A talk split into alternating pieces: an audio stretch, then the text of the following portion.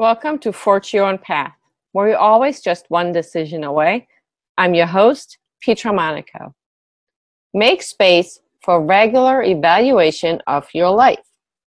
In recent years, I have observed something in the space of personal development and goal setting. There is a high focus on evaluating and reviewing your life and goals in December. And as I write this, I see the irony of my own program where the focus is uh, is an evaluation on the last months of the year.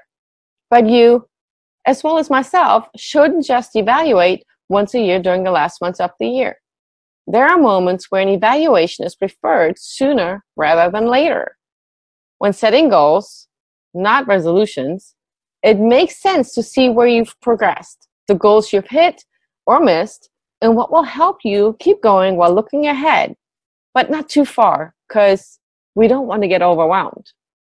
With that said, every day, week, or month, you have the opportunity to evaluate where you've been, where you are, and where you want to go.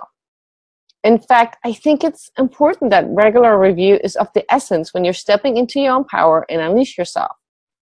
And there are questions you can ask yourself to help evaluate your progress. At the beginning of the day, what will success look like? At the end of the day, did this day matter? When setting your goals, how will you measure your progress? And at any time, what brings you happiness and joy?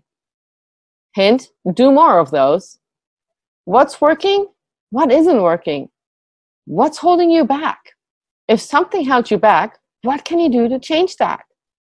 Who in my circle can I lean on for support? Where and with whom can I be more of support to? What excites me right now? What doesn't excite me? And what can I do about it?